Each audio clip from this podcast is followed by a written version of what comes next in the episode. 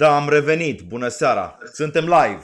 Este clar că suntem live. Rămâne să vedem dacă sunt probleme de sunet. A fost o problemă de compatibilitate de softuri între Skype și softul cu care noi lucrăm ca să transmitem live pe eCam folosim noi, este, este softul, soft cumpărat prin sprijinul prietenilor de pe patreon.com, de asta mai uh, vă spunem despre această inițiativă de crowdfunding. În orice caz, dacă profesorul Papahagi ne aude și ne poate confirma că a dat share, suntem Au, regulă. share încă n-am dat, sper că sunt la rândul meu auzit. Dacă nu atâta pagubă, nu se pierde. Is to care, sir. Deci, Monologhezi tu și până la urmă va fi... nu, suntem, uh, suntem cred că bine, suntem bine. Acum din nou uh, oamenii văd că se strâng la o la altă și bine fac pentru că e o dezbatere promisă, importantă și uh, esențială chiar, întrucât vom descifra posibilitatea ca dreapta să aibă într-adevăr un candidat. Nu? Să reformulez față de data trecută. Acum, aparent, avem trei candidați. Rămâne de văzut dacă domnul Claus Iohannis este un candidat de dreapta, dacă domnul Dan Barna este un candidat de dreapta și, bineînțeles, cum îl vede anume, cum anume îl vede uh, Adrian Papagi pe Teodor Paleologu. Vedeți aici, campania de sănătură a început, da? însă nu va fi o emisiune propagandistică, pentru că vă respectăm libertatea și mai ales dorința de analiză și de reflexie. Uh, Adrian Papagi, ai uh, dat share? Nu, încă aștept să te găsesc și după aia... Uh, să știi că uh, nu mai fi căutat dacă nu mai fi găsit înainte. Da, mă rog, dacă te simți... Suntem live, doamnelor și domnilor, ca să fie clar pentru toată lumea. Numărul uh, prietenilor noștri crește. Da? Așa arată genericul de început. Suntem live.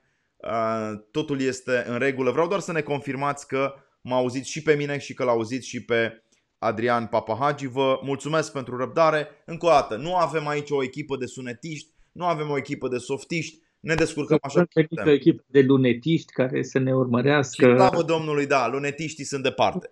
Adrian Papagi, tu Păi, e perfect. firește niște ascultători fideli de toate felurile. Și asta ai ne dat bucură. cer, ai dat cer, foarte important. Da, Public. N-am găsit încă, dar când o să apară o să dau și eu share. Între timp zicem două, trei prostii de încălzire și după aia trecem la Bun, eu, discuția eu să am serioasă. grijă să pun asta și pe pagina, uh, pe pagina noastră uh, de Gata, a, în Vocea sfârșit, Libertății. fabulos. Gata. Bun. Discuția noastră este foarte simplă. La ora asta și deja analizele au fost uh, făcute, la ora asta USR-ul pare să treacă printr-o criză. Gabriel Purcăruș a făcut și o predicție, după părerea mea exagerată, dacă nu cumva fantasmagorică, uh, predicție după care în data de 18 septembrie, nu știu de ce cu atâta precizie, dar în fine este un matematician la bază, uh, chiar ar putea fi vorba despre retragerea lui Dan Barna, fără doar și poate. Fără doar și poate, Dan Barna a avut un start foarte prost în această campanie. O să discutăm despre asta. Acum, ipoteza e de două feluri aici. Fie avem momentul, dragă Stolo, în care Dan Barna se pleacă așa ușor pe umerii lui uh, Dacian Cioloș, varsă o lacrimă și spune uh, dragă Dacian, da? Fie varianta deci în care Dacian Cioloș preia această, această bătălie din partea USR Plus, pentru că e clar, Dan Barna nu livrează, este cu vreo 10% sub scorul partidului, e undeva la 13% în timp ce scorul partidului a fost la 23%. Atenție! Deci prima variantă este asta, a doua variantă, zic eu fantasmagorică, e ipoteza lui Gabriel Purcăruș, retragerea lui Dan Barna în favoarea lui Teodor Paleologu. Cum comentezi? N-aș merge pe asemenea scenarii, totuși. Presupunem că trăim într-o țară democratică, presupunem că partidele atunci când își selectează candidații, îi selectează bine și nu trimit niște oameni care să aibă probleme. care să- Și presupunem că Dan Barna este un candidat uh, serios al noii stângi din România. În orice caz, cu dreapta nu prea are nimic de a face Dan Barna. Dan Barna a trăit din fonduri europene, adică din bani veniți de la Bruxelles și din consultanță pentru diverse administrații din România. Deci Dan Barna a fost un om care este într-un sistem clar uh, puternic finanțat uh, de sistemul euro-românesc și așa mai departe. Uh, La rândul lui USR, deși are foarte mulți oameni de dreapta, printre care și unii prieteni de ai noștri, și unii actuali deputați și așa mai departe, Claudiu- USR este un partid Claudiu Năsu este un... Claudiu Năstui, dar nu e singur, mai sunt și alții. Uh, USR este actualmente, din păcate, un partid de centru-stânga. Ei își spun liberal, sau se vede că s-au afiliat la Internaționala Liberală rebranduită odată cu intrarea în ea a lui uh, Emmanuel Macron, dar să nu uităm, Emmanuel Macron a fost ministru într-un guvern socialist, de fapt în două guverne socialiste ale președintelui socialist François Hollande, care era numit acolo, a fost membru al Partidului Socialist în Franța, uh, după care a candidat ca un fel de a treia cale, nici dreapta, nici stânga, Același discurs l-a ținut USR și în România. Noi nu suntem nici de dreapta, nici de stânga, fiindcă problemele nu sunt nici de dreapta, nici de stânga. E foarte fals. Problemele sunt sau de dreapta sau de stânga. Tratamentul lor, sigur că problemele în sine a construi un spital nu e de dreapta sau de stânga, dar cum gestionezi un spital, cum gestionezi medicina, cum gestionezi sănătatea, cum gestionezi banii oamenilor de sănătate, e o problemă de stânga și de dreapta. Așa că a vrea să fii dincolo de stânga și de dreapta, nu ca nici dincolo de bine și de rău, uh, să fie așa un fel de uh, imparțial, e de fapt o probă clară că acești oameni fug de asumarea identităților reale care este de stânga. Deci tu și lucrul spui... ăsta s-a văzut din pozițiile anticreștine sau cel puțin rezervate față de temele mari ale dreptei, care sunt familia, uh, credința, granițe și așa mai departe. Libertatea, Ordinea, libertatea. libertatea, libertatea de expresie, libertatea de credință, libertatea uh, cuvântului, chiar. inițiativei și așa mai departe. Deci, eu n-am nicio îndoială că USR este noua stângă în România. Mă bucur că se creează o nouă stângă care să înlocuiască PSD-ul, vechea stângă, comunist, securist, feudală, uh, feudală, în fine, și sper să reușim la un moment dat, după atâtea încercări uh, seculare, să construim și noi pe dreapta ceva real. Ori dreapta asta nu se poate face cu premierul de la Grivco, cu uh, omul care a fost asociat cu Victor Ponta și cu Joană, cu omul care s-a livrat PSD-ului, la Claus Iohannis. Referi? Mă refer la președintele în funcție Claus Iohannis, Atât omul care când a este la... principalul opozant al PSD-ului astăzi. Când s-a livrat PSD-ului? Nu uităm că Uh, președintele Iohannis a fost propunerea de premier a USL-ului la Grivco, că acest om a fost în cârdășie cu Joană, cu PSD-ul, cu Dan Voiculescu, în momentele cele mai negre ale României, în care atentatul la statul de drept era chiar mult mai grav decât a fost în ultimii ani sub Dragnea, când era de fapt așa, în fine, deja nu mai aveau forța uh, și virulența pe care o aveau în anii 2010, 2012, 2013. Nu uităm că Claus Iohannis s-a înconjurat la Cotroceni de oameni din zona lui Adrian Năstase, din zona de servicii și de PSD, uh, cum ar fi Mihalache, cum ar fi uh, Aurescu, George Maior și așa mai departe. Uh, deci, recapitulăm, iartă-mă Adrian că te întreb. Și să nu uităm că Claus Iohannis a numit, fără să crâgnească, trei premieri de la PSD și că a spus faimoasa frază mai dau o șansă PSD și așa mai departe. Deci, îmi pare rău. L-a numit și pe Cioloș înainte, deci el a avut patru momente importante pentru a direcționa actul de guvernare spre zona de dreapta. L-a ales pe Cioloș care, după cum bine tu subliniai, este un personaj, să spunem, inodor, incolor, insipid, dar mai ales uh, dincolo de doctrină. L-a ales după aceea pe Grindeanu, l-a ales pe Tudose și a ales-o pe doamna Dăncilă doar cu gândul la al doilea mandat. Ăsta este un argument puternic susținut de Toader Paleologu și pentru asta uh, vreau să aduc în discuție argumentul lui de astăzi de la Hot News. Toader Paleologu spune eu candidez doar pentru un mandat, nu vor fi două mandate consecutive și cred că are dreptate. Logica aceasta a realegerii viciază actul politic, mai ales pentru șeful statului. Când te gândești mereu la al doilea mandat, faci greșeli în primul. Categoric adevărat pentru uh, domnul Iohannis. Dar hai să le luăm pe rând. Deci suntem încă la discuția următoare. Barna, paleologul, pe de o parte, Iohannis pe de altă parte, sondaje care ne spun ceva de genul 40% Iohannis, 15%, 13% Barna, 6, 7, 8% deocamdată doar uh, Teodor Paleologu. Cum vezi tu ascensiunea unui candidat al dreptei care este evident pentru tine și pentru mine Teodor Paleologu. Cum poate el să facă breșa?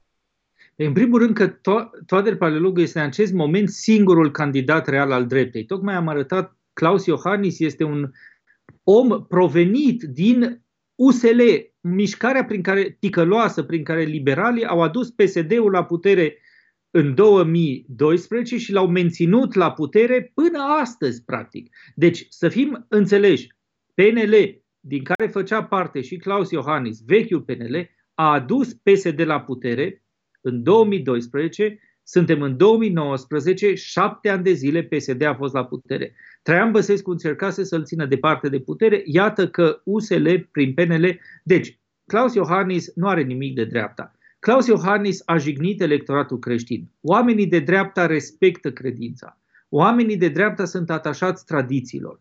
Oamenii de dreapta respectă familia. libertatea de gândire, de expresie, respectă familia ca esență, ca esență, ca primă formă de asociere umană, ca primă formă de solidaritate, de libertate, de virtute și așa mai departe. Oamenii de dreapta cultivă virtutea, nu viciul. Ori Claus Iohannis s-a aliat cu viciul, a batjocorit credința, a batjocorit tradiția și și-a batjocorit un electorat creștin care nu s-a dovedit deloc intolerant, cum spunea el, ca dovadă că un electorat majoritar românesc și ortodox a votat un uh, politician care nu era nici etnic uh, român, nici uh, confesional ortodox. Și eu l-am votat în turul al doilea de scrutin și n-am avut nicio ezitare, de altfel sunt un mare admirator al culturii germane în Transilvania, o studiez și am o imensă admirație față de toți prietenii uh, protestanți, fie ei uh, Luteran, Calvin, da. sau uh, calvini sau evanghelici de altă natură. Deci nu am avut niciodată aceste considerente. Iar Claus Iohannis, atunci când a numit niște oameni care au organizat un referendum pentru a păzi familia tradițională de toate ingineriile sociale ale modernității, care nu mai știe cu ce să se ocupe decât cu demolarea tradiției, distrugerea natalității și, până la urmă, demolarea oricărui sentiment de apartenență și de continuitate, atunci când a făcut asta, Claus Iohannis a dovedit că nu e un om de dreapta. Dan Barna a fost pe aceeași linie.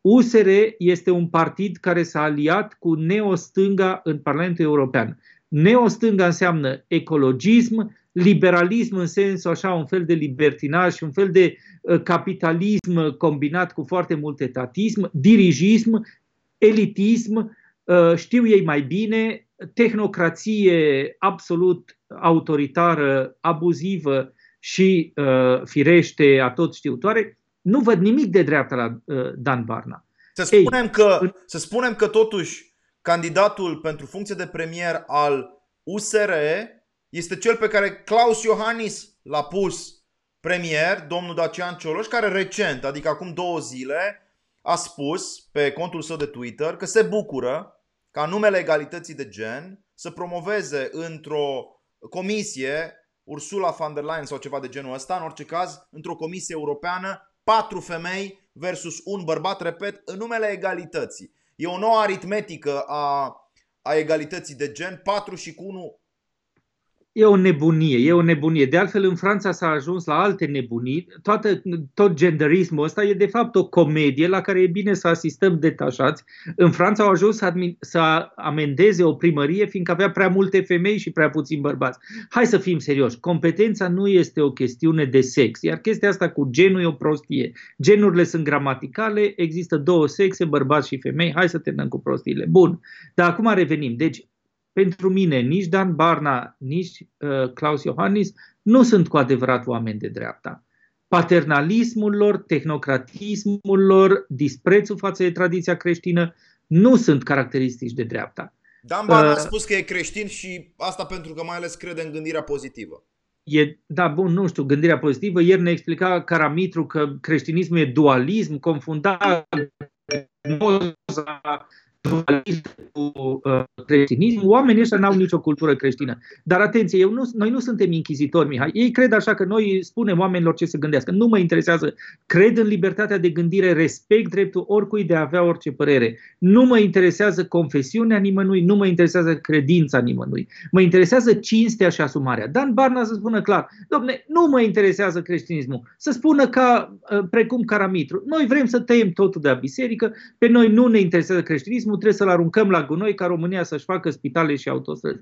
Asta e gândirea lor a să-și o asume. Nu e asta, deci tu nu suporți Nu suport ipocrizia și necinstea. Nu, nu suport oamenii care se pretind altceva. E foarte bine ca Dan Barna să impersoneze noua stângă. Ea este o stângă care își zice liberală ca în America, este o stângă până la urmă Libertin. modernă, uh, să-și asume acest lucru, să zică noi suntem noua stângă. Eu mi-asum de pildă să spun, da, eu sunt creștin și conservator. Nu vin să spun, a, eu sunt paleoliberal, criptoliberal, pseudoliberal, neoliberal, nu știu ce. Nu, Metal. sunt creștin. Da.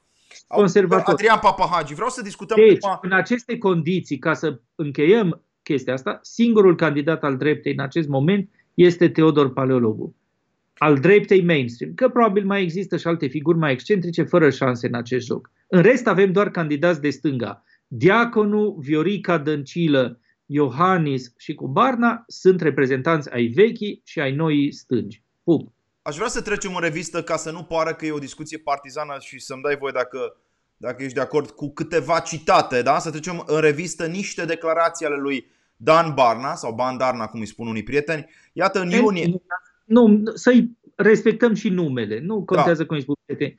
Noi îl respectăm. Pentru mine Dan Barna e un om respectabil. Câtă vreme n-a apărut în spațiu public nimic care să-l compromită. E un om pe care eu îl respect. E liderul unui partid care a crescut de la zero. Dar partidul acela trebuie să fie cinstit și să-și asume identitatea ei, identitatea lui de centru-stânga, foarte bine, european, macronist, verhoevenist, încălzist, genderist. Dar să recunoască lucrurile astea. Păi recunoaște, iată, în luna iunie acestui an, Dan Barna, care spune că este și creștin, susține că ar legaliza, repet, ar legaliza căsătoriile homosexuale, ceea ce implică pe cale de consecință și adopția de copii în cuplurile homosexuale. Tot Dan Barna, apropo de creștinism, ne spune că susține întărirea relațiilor cu China, este o declarație din august anul acesta.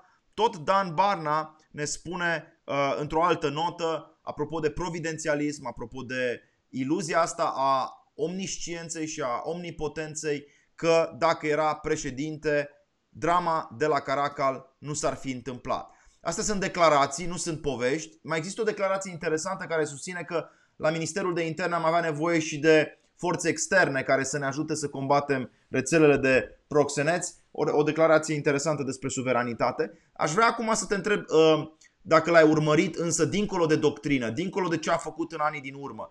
Am spus cu, am folosit formula asta jurnalistică apropo de bani, doar pentru a sublinia că e un om care în perioada USL-ului, da? când noi luptam cu ciuma roșie, da? a semnat contracte de zeci și sute de mii de euro. De aici și expresia bandarna, da? Încă o dată, respect și eu identitatea lui și demnitatea lui ca persoană. Doar într-o notă ușor polemică am spus că acest om, când noi luptam cu sistemul, făcea bani, nu e singurul de altfel, un om care a făcut zeci de mii, sute de mii de euro din contracte cu statul, a tipărit fluturași, da? dați direct, prin atribuire directă, nu știu dacă știi asta, Adrian Papahagi, făcută de către Ministerul de Interne, apropo de lupta cu proxeneții, da? fluturași și nu știm să fie atât de eficienți în combaterea proxenetismului, dar domnul Barna a tipărit fluturași pe care Radu Stroie da? i-a cerut să-i tipărească prin atribuire directă. Mai mult, nu doar dânsul a făcut asta, domnul Păslaru a luat contracte de zeci de milioane de lei da? de la uh, Teleorman și de la Slatina, orașul lui Eugen Ionescu. Pro- probabil că ăsta a fost motivul pentru care s-a îndreptat spre Slatina. Nu avea nicio treabă cu Vâlcov, nu avea nicio treabă cu Liviu Voinea, nu avea nicio treabă cu acest sistem, cu acest deep state care rămâne în picioare în timp ce noi ne agităm pe margine. Și s-a reinventat când a primit un telefon de Paști, iată semnificația renașterii pe semnea învierii, de Paști s-a reinventat Dan Barna când a primit un telefon de la domnul Cioloș care l-a invitat să facă parte din guvernul tehnocrat. Mai târziu, partidul său a spus, și iartă mai ce știi mai bine decât mine limbi străine, Eid Mubarak, dacă nu mă înșel, da, la începutul Ramadanului a transmis acest salut religios da, comunității musulmane, dar de Paști el a spus prin organizația de tineret să aveți, nu așa, să aveți frigiderele pline de sarmale, da? Noi spunem veniți de luați lumină, noi creștinii, Barna spune veniți de luați sarmale, de Paști. Închei paranteza asta pentru a te întreba cum l-ai văzut ca și candidat, cum a evoluat el în calitate de candidat al USR în ultimele săptămâni. Mihai, eu nu știu exact uh, ce contracte a avut Barna și ce contracte n-a avut. Îmi plec de premisa că toate au fost cinstite și asta este. Uh, o să vedem dacă nu. Eu spun un singur lucru. Sigur că Dan Barna ocupă o zonă legitimă în uh, România. O zonă de tineret care a studiat în străinătate, s-a impregnat cu stângismul care e la modă acolo a venit în România și vrea același stângism. Vrea un dirigism, vrea un asistențialism, vrea un paternalism, vrea ideologii de gen, vrea inginerii sociale și pe lângă acestea există în România o cantitate imensă de oameni, dintre care facem parte, care vor civilizație, educație bună, Uh, spitale de calitate, infrastructură. Asta nu este apanajul unui singur partid, este apanajul tuturor oamenilor normali la cap din țara asta. Cu toții, pentru asta am luptat. Și eu, și tu, cu toții ne-am întors din Occident în 2005-2006, ne-am investit în această țară, ne-am luptat cu PSD-ul, ne-am uh, exprimat public. Acum, eu nu știu de unde a apărut domnul Dan Barna. El a ieșit așa în uh, spuma mării, uh, e un om care nu a existat în spațiu public înainte de alaltăieri, a fost scos așa direct dintr-o pălărie de Dacian Cioloș. Putem să ne întrebăm de unde îl știa Dacian Cioloș așa de bine pe Dan Barna, fiindcă nu era un om remarcabil, oricare dintre noi se poate spune că măcar are o poziție publică bună, proastă, cu uh, greșeli sau cu lucruri pertinente de ani de zile în spațiul public. De peste... a apărut Dan Barna. Bun, părerea mea este, Mihai, că acest partid USR, care captează așteptări legitime ale oamenilor și care probabil le va și dezamăgi în scurtă vreme, este un partid care a fost făcut cu voie de la serviciile de informații și sprijinit de acestea. Uh, o spun fiindcă am văzut cum a crescut, o spun fiindcă am văzut cum i s-a făcut imagine, o spun fiindcă am văzut câteva legături uh, destul de vizibile am văzut la protocolul uh, recent al acestui partid cum încercau să protejeze niște oameni care veneau din zona sistemului și așa mai departe. Uh, se va vedea probabil cum au fost dirijate și diverse fonduri înspre toți acești oameni, fonduri europene, fonduri uh, publice și așa mai departe. Oamenii ăștia au, cresc, au fost crescuți într-o pepinieră. E o schimbare de cadre. Nu am iluzii. Lumea încă nu crede Ă, lumea crede probabil că noi suntem niște aiuriți, niște excentrici sau poate crede că suntem frustrați și așa mai departe. Nu suntem nici frustrați, nici aiuriți, nici nu vorbim prostii. Lucrurile acestea se vor vedea mai devreme sau mai târziu. Cum eu m-am săturat, să... uh-huh. Te întreb eu foarte scurt, rog, să aleg rog. România mereu între variante pe care le propune sistemul și prin sistem numim securitatea ceaușistă și variantele ei redesenări și reorganizări, un sistem peren care ne propune periodic diverse noutăți uh, și noi trebuie să alegem ce ne propune sistemul. Bal scoate dintr-o pălărie mai răpciugoasă pe cumpănașul, bal scoate dintr-alta mai lucioasă pe barna și așa mai departe. Eu m-am săturat să votez între securiști. Da? Ok?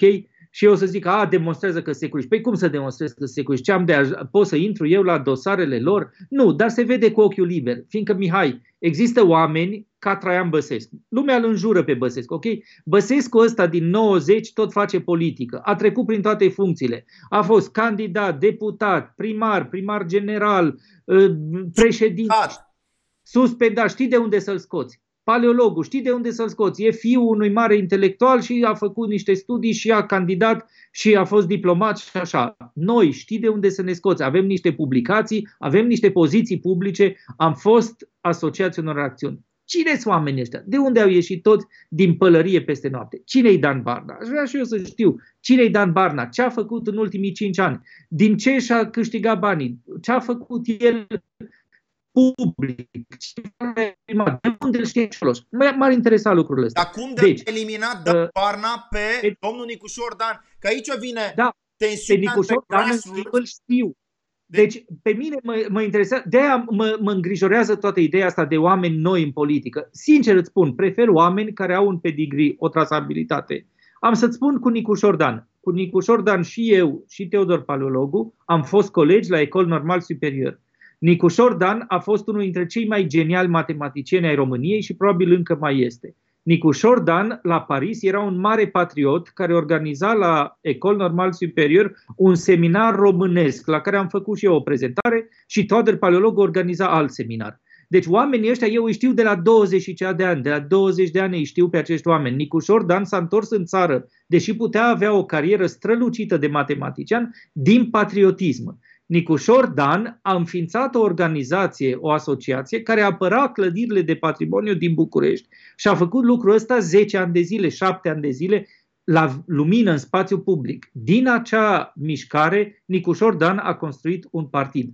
Și dintr-o dată a apărut din neprobetă de nu se știe unde Dan Barna. Iar acum trebuie să-l votăm și președinte României. Îmi pare rău. Prefer să știu mai multe despre Dan Barna înainte să-i dau votul meu. Nu cred că ceea ce reprezintă el este dreapta românească, nu cred că este ceva pe care eu să-l pot vota. Cred că este o altă făcătură a serviciilor și eu nu mai merg pe aceste jocuri.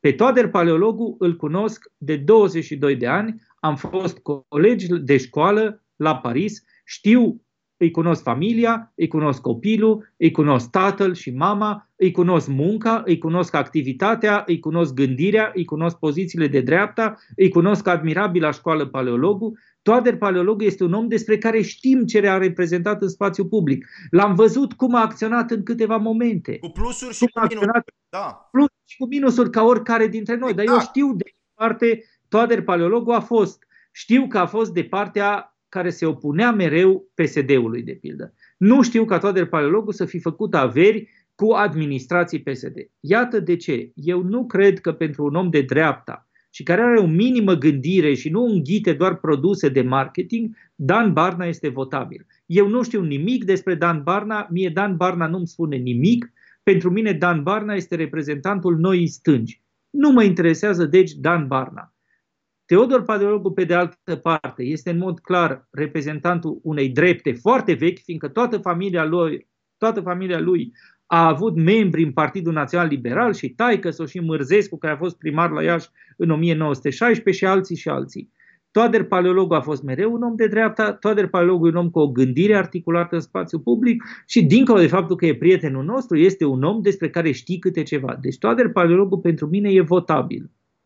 Claus Iohannis nu e votabil din cauza conivenței lui cu PSD și din cauza uh, modului în care a ales să trateze creștinii din România, numindu-i infatuați și spunând că li s-a dat cu flit, lucrul ăsta pentru mine e inacceptabil, e o jignire peste care nu voi trece niciodată deci Claus Iohannis nu e votabil pentru un creștin din România care se ia în serios și care își ia în serios identitatea creștinească, iar Dan Barna nu e votabil fiindcă nu știm exact cine este. Și până o să descoperim cine este, eu zic să ne abținem. Uh, uh, Adrian Papahagi, în timp ce tu îți făceai doctoratul la Paris, uh, eu eram la Londra, ne mai vedeam și atunci în 2004, dacă nu mă înșel, și în 2005 ne-am văzut la Biserica Saint-Sulpice. Știu că tu ai ajuns la Paris mai devreme, vorbim de cred că 2001, dacă nu mă înșel, 2000-2001. Nu, 1997. 1997, foarte bine. Deci, uh, tu ai avut uh, o experiență, să zic așa, a prieteniei cu Toader, cum îi spunem noi, spunem Toader, noi românii și Teodor, nu francezii bănuiesc, nu? Da, uh, maică sa la lintă Toader și așa este, așa îl știu prietenii. Eu cu Toader Paleologul m-am întâlnit la, foarte interesant, cred că era și Nicu Șordan de față și cu siguranță și Petre Guran, cred. Uh, am fost colegi la Ecol Normal Superior și ne-am întâlnit pe scările de la această școală de elită a Franței, unde toate paleologul a intrat, atenție, dând o probă extrem de grea de filozofie, istorie, franceză și o limbă clasică, cred, sau o limbă străină, germană, uh, intrau 100 de elevi umaniști și 100 de elevi realiști pe an, iar concurența era ceva de genul 15-20 pe un loc. Deci e cea mai selectivă școală din Franța. Toader Paleologul cu eforturi supraomenești, rămas singur la Paris după ce taică s-a reîntors în țară, fiindcă el n-a mai fost ambasador în anii 90, a supraviețuit la Paris, a învățat pentru această școală incredibil de grea și a intrat ca elev. Eu am mers acolo ca bursier al statului francez și ca elev străin. Și ne-am întâlnit pe scări. student, în traducere da. liberă, da. Student, da, așa se numea, elev al școlii normale superioare. Și ne-am întâlnit pe scări și cineva ne-a prezentat și eu l-am întrebat, tu ești fiul lui paleologul? Da, zice. Eu, el mă întrebat, tu ești fiul lui papagii? Da.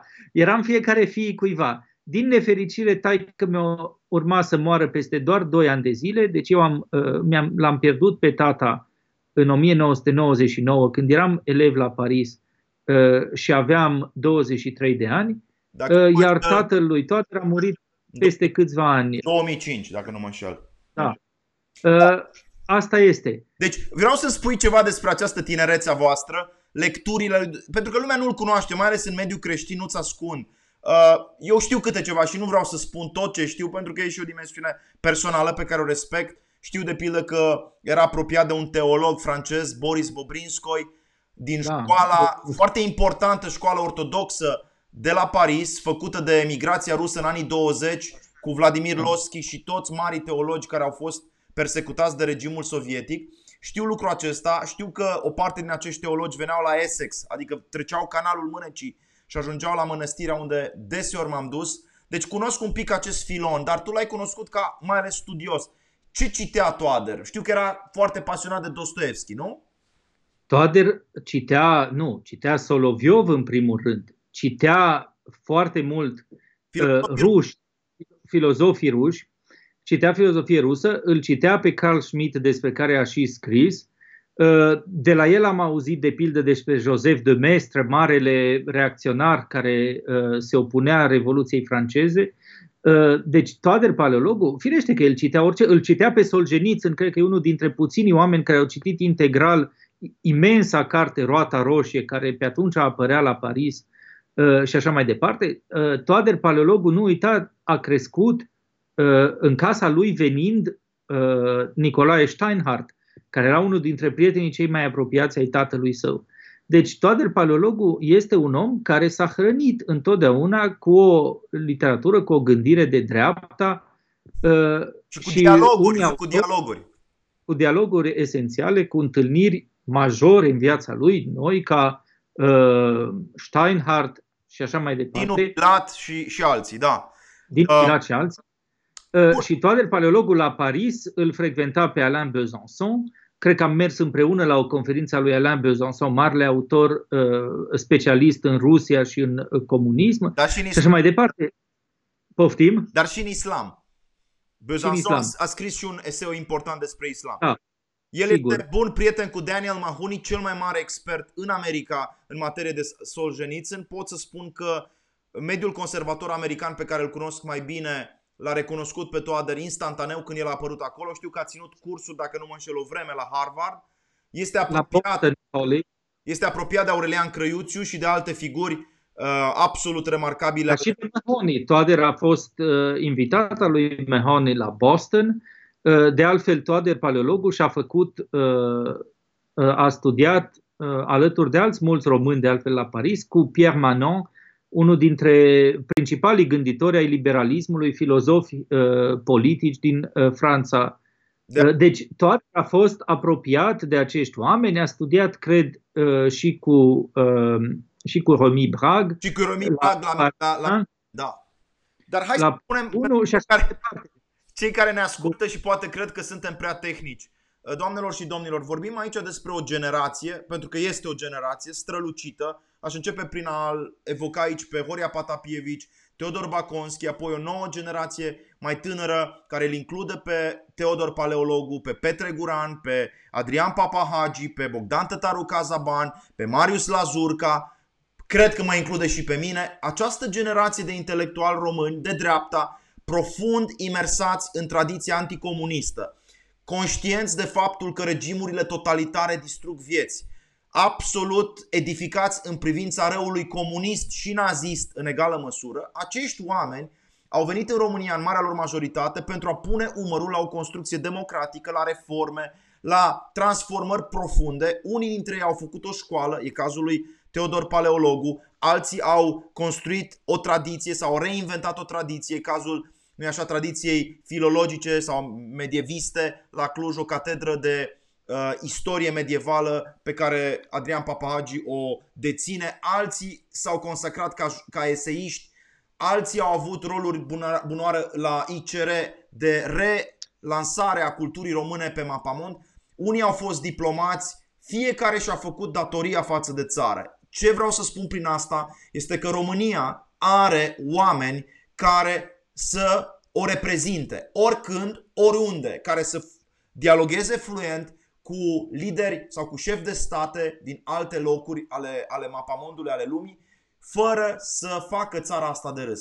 Deci, ipoteza sugerată atât de des că noi nu avem de ales decât între vechii securiști și noi securiști, ipoteza care, care ne sugerează astăzi că nu avem de ales decât între stânga feudală, baronială și arghirofilă, pe de-o parte, da? Dragnea, Viorica Dăncilă, Ponta și luați-l pe care baron vreți dumneavoastră, da? Baronul de Vrancea, pe de-o parte, și noua stângă, tehnocrată, liberticidă, arogantă și amnezică în raport cu creștinismul și cu tradiția națională, această falsă dilemă, această falsă opțiune e de respins pentru că există a treia cale. Și a treia cale a fost foarte clar articulată de Adrian Papahagi prin firescul, nu, prin firescul opțiunii sale.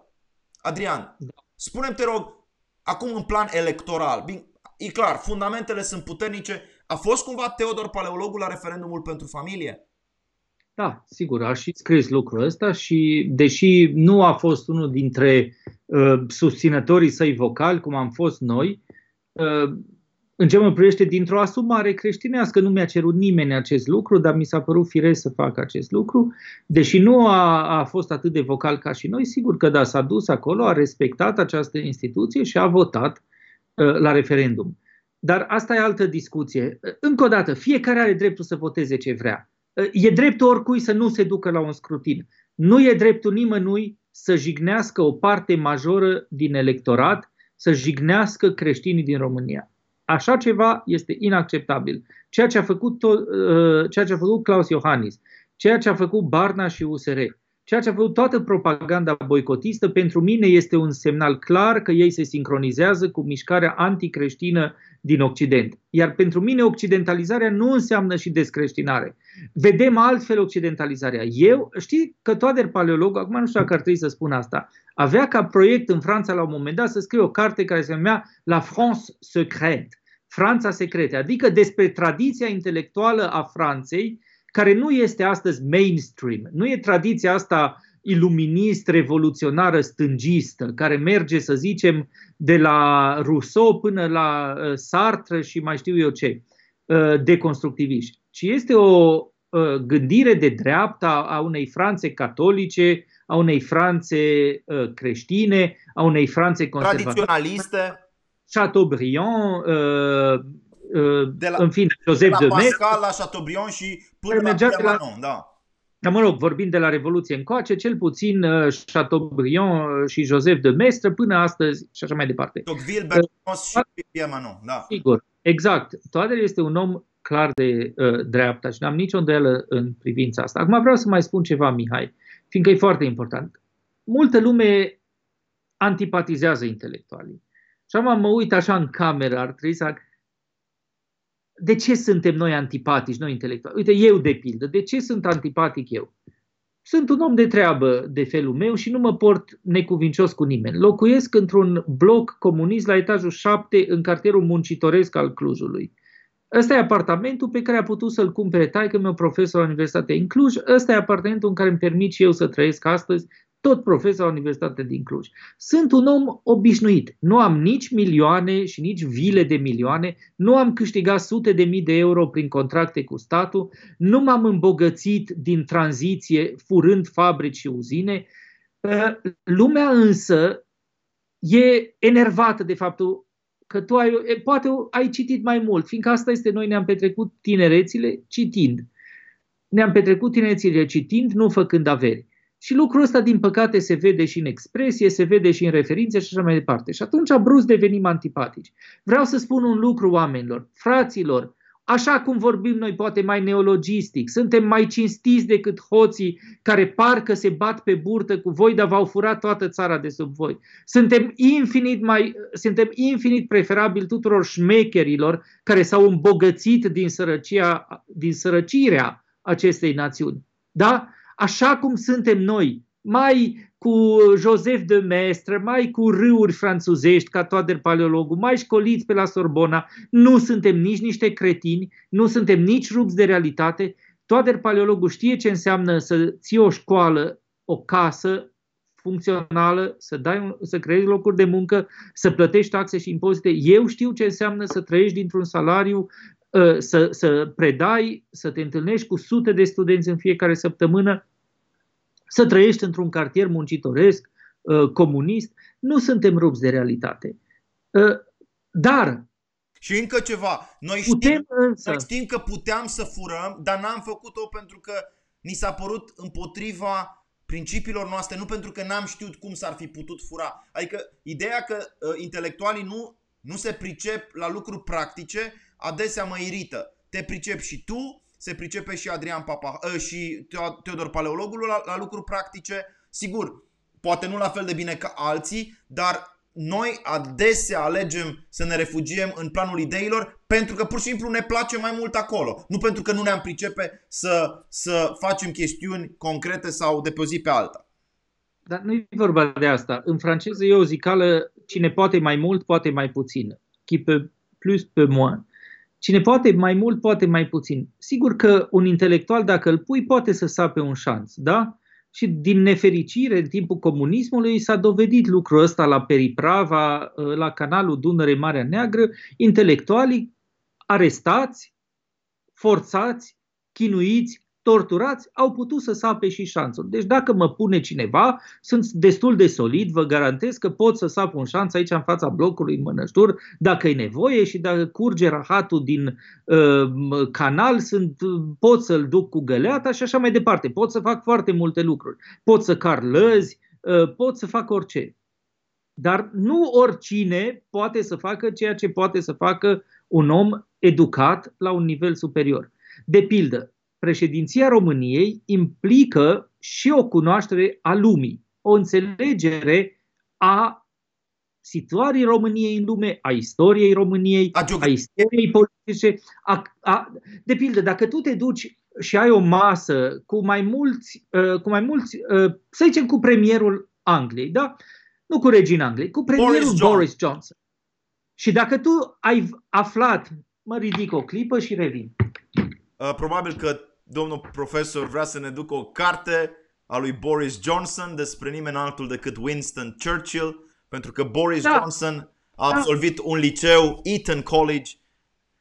Mai nu asta e relevant. Evident că Boris Johnson Evident că Boris Johnson poate fi un tâmpit, cum o să ne explice toți oamenii de stânga. Cine bufonul ăla cu părul blond? Puțin, fiindcă, fiindcă... centru. Deși știu că ești cu dreapta, stai un pic pe centru. Sunt ok acum. Renew yourself. Mihai, fii atent.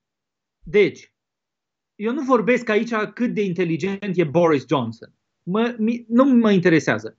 Sigur că un om care scrie o carte despre Churchill, atât de bine scrisă cum e asta, nu e chiar un imbecil. Dar să zicem că tu reprezinți România și ești obligat să negociezi ceva pentru Brexit. De pildă, drepturile cetățenilor români în Marea Britanie. Dar luăm un caz fiindcă asta e funcția prezidențială, da? Caz urgent chiar. Nu l-am auzit de altfel pe Iohannis uh, manifestându-se foarte puternic pe tema asta, cred că e depășit profund de situație. De altfel, cred că Iohannis, deși e un om ambițios și tot mai ambițios, e un om fără un intelect extrem de dezvoltat. Dar în fine. Bun, poate că mă înșel eu.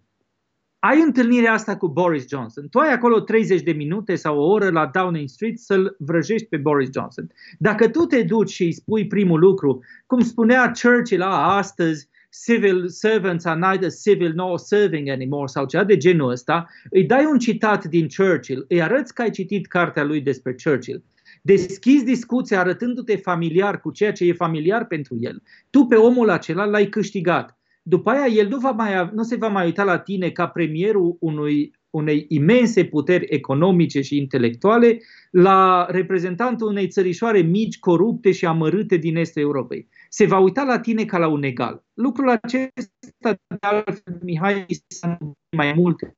Oriunde am mers, am fost privit ca un egal. Toader paleolog, oriunde merge, este privit ca un egal. Uh, lucrul acesta nu poate să-l facă cineva care nu are cultură. Dan Barna nu are nicio cultură. Nu mi-a demonstrat. Referințele lui intelectuale sunt Matrix și Star Trek. Și Referințele lui... Acum închipuieți cum poate să discute cu președintele Franței cineva care nu numai uh, care îl cunoaște, pe, care l-a citit pe Paul Ricoeur, cu care Macron, uh, pentru care Macron a lucrat în tinerețe. Gândește-te cum poate să vorbească cu premierul Marii Britanii cineva care este capabil să discute despre Churchill și așa mai departe. Gândește-te, Gândește-te poate, poate să discute cu Donald Trump cineva care a citit The Art of the Deal. Evident, evident. Deci, și, care a scris, și care a scris despre Trump. Cu alte cuvinte, cei care spun, a, intelectualii nu sunt potriviți să reprezinte țara, nu, dar cine să fie mai potriviți decât oameni care sunt, unul la mână, fluenți în mai multe limbi străine, doi la mână, înțeleg mai multe culturi europene și nu la modul superficial că au fost și ei într-o bursă Erasmus o jumate de an sau au făcut acolo un curs de comunicare și nu știu ce, ci oameni care au trăit în cultura occidentală. Toate paleologii Toader Paleolog a trăit foarte mulți ani la Paris, a predat în America, a făcut un doctorat în Cotutel în Germania, a predat la Berlin. E un om care cunoaște cel puțin marile culturi ale Europei.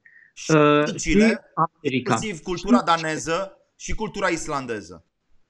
Sigur. Deci, iată, sunt oameni care au o pregătire să reprezinte România. Ori oamenii ăștia sunt ținuți pe tușă de un sistem care promovează niște cretini prezentați ca niște imensi diplomați, ca niște imensi negociatori, care când îi auzi vorbind de engleză sau franceză, ți se face jenă, care în fața unui interlocutor cu adevărat reprezentativ și puternic transpiră de emoție și se fâstăcesc ca niște provinciali ce sunt.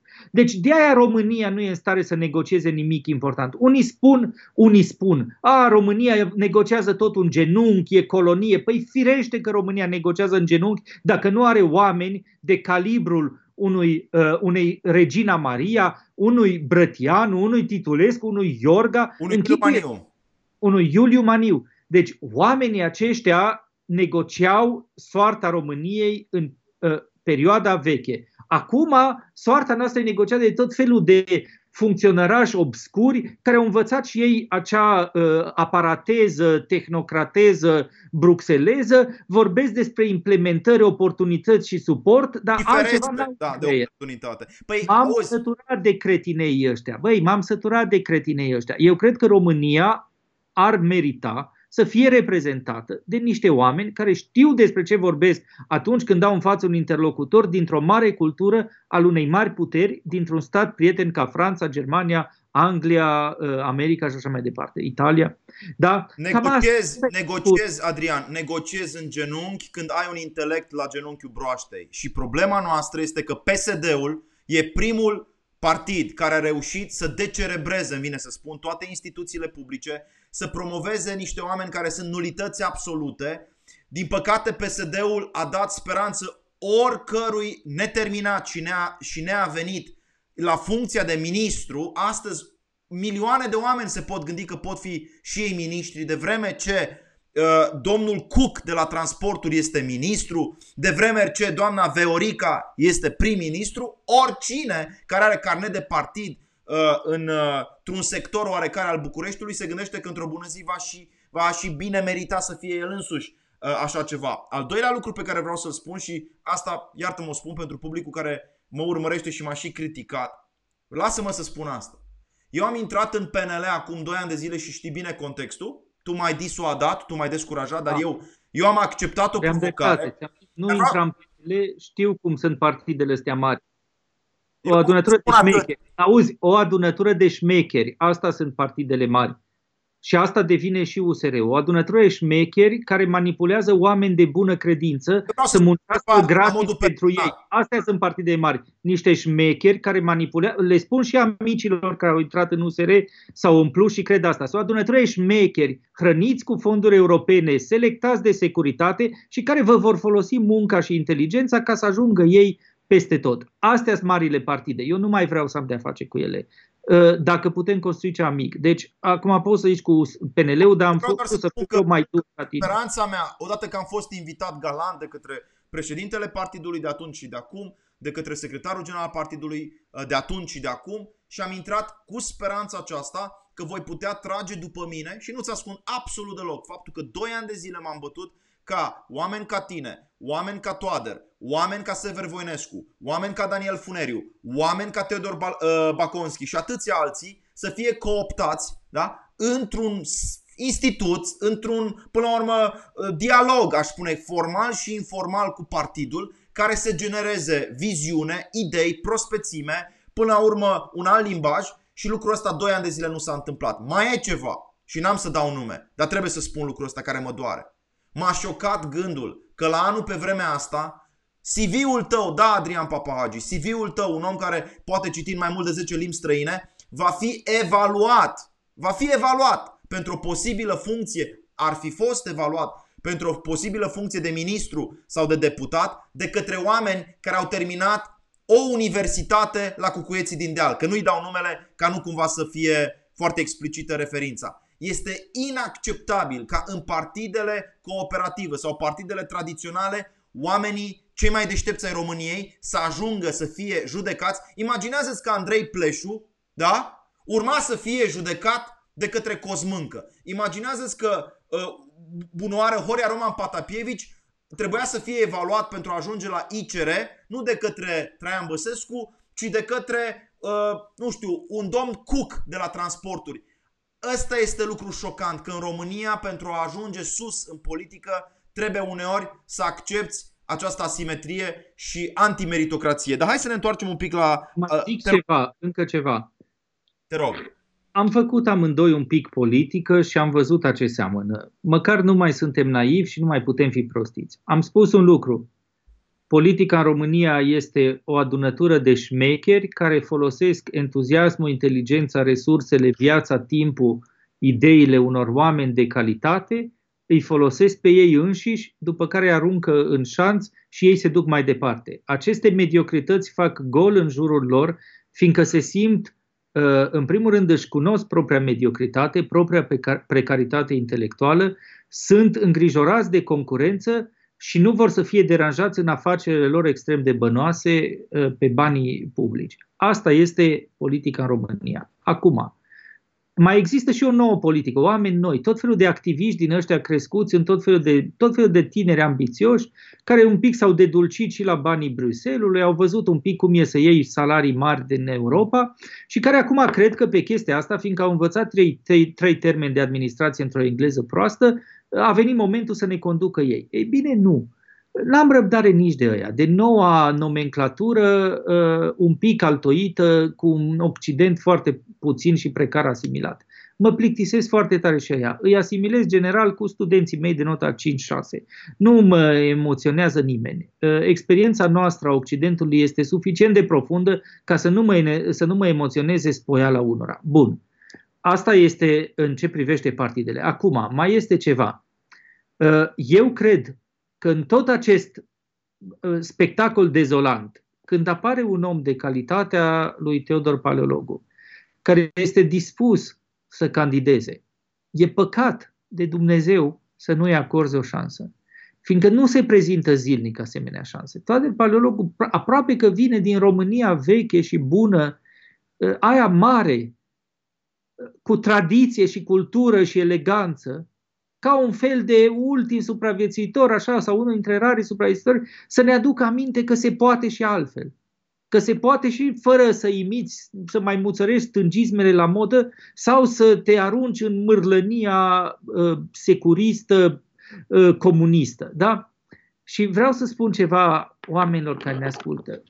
Fraților, dragi prieteni, nu vă vrea nimeni rău, nu suntem niște ticăloși ăștia așa pe care ne vedeți, intelectualii ziși publici, nu suntem nici sinecuriști, fiindcă Toader Paleologu, să dau un exemplu, în clipa în care n-a mai fost deputat, și-a construit o școală la el în casă, da? Și a făcut cursuri el însuși, singur și după aia și alții, inclusiv eu și alții, Și ca la care au ministru, fost oameni reali. și ca ministru al culturii nu și-a tras niște contracte către prieteni care după aceea să-l îmbogățească și să Da. ajungă multimilionar, da? El A- ca al- ministru al culturii nu a renovat niște clădiri uh, cu niște firme suspecte care apoi să dea faliment și care să îngrașe conturile din Elveția ale altora. El ca ministru al culturii a luptat împotriva samsarilor care puneau ochii pe locuri importante din centrul Bucureștiului și care doreau să trântească câte un bloc cu 15 etaje acolo unde se Da. afla o casă boierească de secol XIX. Deci omul acesta și-a respectat tradiția prin faptul că a luptat pentru frumusețea unui oraș desfigurat de comunism și de tranziție și s-a respectat pe sine prin faptul că nu a acceptat să ia bani publici în interes personal. Da, deci are ceea ce se numește un track record. Să mă scutească cei care zic, a, nu, trebuie să votăm oameni despre care nu știm nimic. Din potrivă, trebuie să votăm oameni despre care știm cât mai mult. Păi tu când te căsătorești, te căsătorești cu una despre care nu știi nimic, ai văzut-o și 5 minute mai târziu te căsătorești sau înainte discuți, vezi dacă e educată, dacă e frumoasă, dacă e uh, cinstită, dacă sunteți compatibili. Eu vreau să știu despre un politician cât se poate de mult, nu vreau să-mi vină unul despre care nu știu nimic. Deci despre Toader Paleologu poți să știi ceva. Doi la mână. Mai spun încă un lucru. Tipul ăsta de educație este ceea ce are nevoie, este esența fișei postului unui președinte. Klaus Iohannis este un om decent. Nu voi spune că este un om indecent. Este un om care, în ciuda uselismului lui, a avut și poziții bune. Dar Klaus Iohannis nu este nici un om de anvergură intelectuală, nu este nici un om capabil să discute cu adevărat cu niște uh, șefi de state. Uh, este un om care citește niște punctaje, este un om destul de mărginit. Nu Uh, are este, experiența antreprenorială, eu țin la asta, pentru că semăn aici cu Toader, eu însumi știi bine, țin cursuri în mediul online, pe lângă conferințe și pe lângă cărți uh, care mi-au mult timp.